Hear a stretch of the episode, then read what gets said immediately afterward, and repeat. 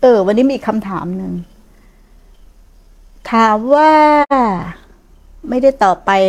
ถ้าอยู่ในขณะปัจจุบัน เราอยู่ในขณะปัจจุบันจะเอ่อเป็นอรหันต์ได้ไหม ความหมายของเขานะ จะคือจับพ้นทุกข์ได้ไหม ถ้าอยู่ในขณะปัจจุบันเป็นเหตุ เป็นเหตุเนาะแม่ครูใช้เป็นเหตุ เพื่อที่จะบรรลุธรรม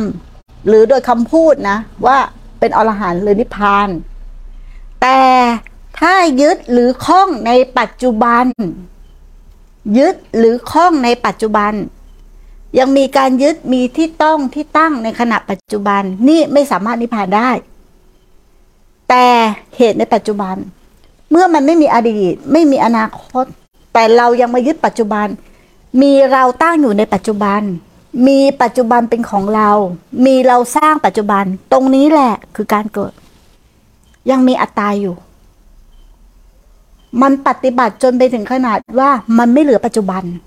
มันไม่มีปัจจุบัน ไม่มีอะไรตั้งอยู่ได้ อดีต อนาคต ปัจจุบันคือสิ่งเดียวกัน ตั้งอะไรไม่ได้ หมายอะไรไม่ได้ แต่ถ้าเราบอกว่า เอ้ย ปัจจุบันเราก็ต้องไม่ทำอดีตก็ไม่ต้องทำคิดเอาอะนะ ใช้ระบบคิดเอา สติในขณะปัจจุบันก็ไม่มี ไหลไปกับอดีตไหลไปอนาคต แต่ใช้ความรู้และความจำมาสอนตนเองว่า อดีตอนาคต ปัจจุบันก็ไม่มีอะไรจริง อันนี้ก็หลงหนักเข้าไปใหญ่เลย มันสร้างเหตุในปัจจุบันได้อย่างเดียว สร้างเหตุในปัจจุบันได้อย่างเดียว แล้วก็สร้างความคุ้นชินในปัจจุบันได้อย่างเดียว เดี๋ยวผลมันปรากฏขึ้นเองตามแล้วแต่อินทรีย์ตามขนาดรอบถ้ามีขนาดปัจจุบันบ่อยๆบ่อยๆบ่อยๆและปัจจุบันน่ะ ต้องเห็นด้วยนะ สติปัญญาจะรู้เท่าทันในขณะปัจจุบัน แล้วเห็นขณะปัจจุบันวันว่า แม้ยึดในขณะปัจจุบันก็ยังมีผู้ทุกข์อยู่ มีคนเป็นเจ้าของขณะปัจจุบันคอยห่วงคอยรักษา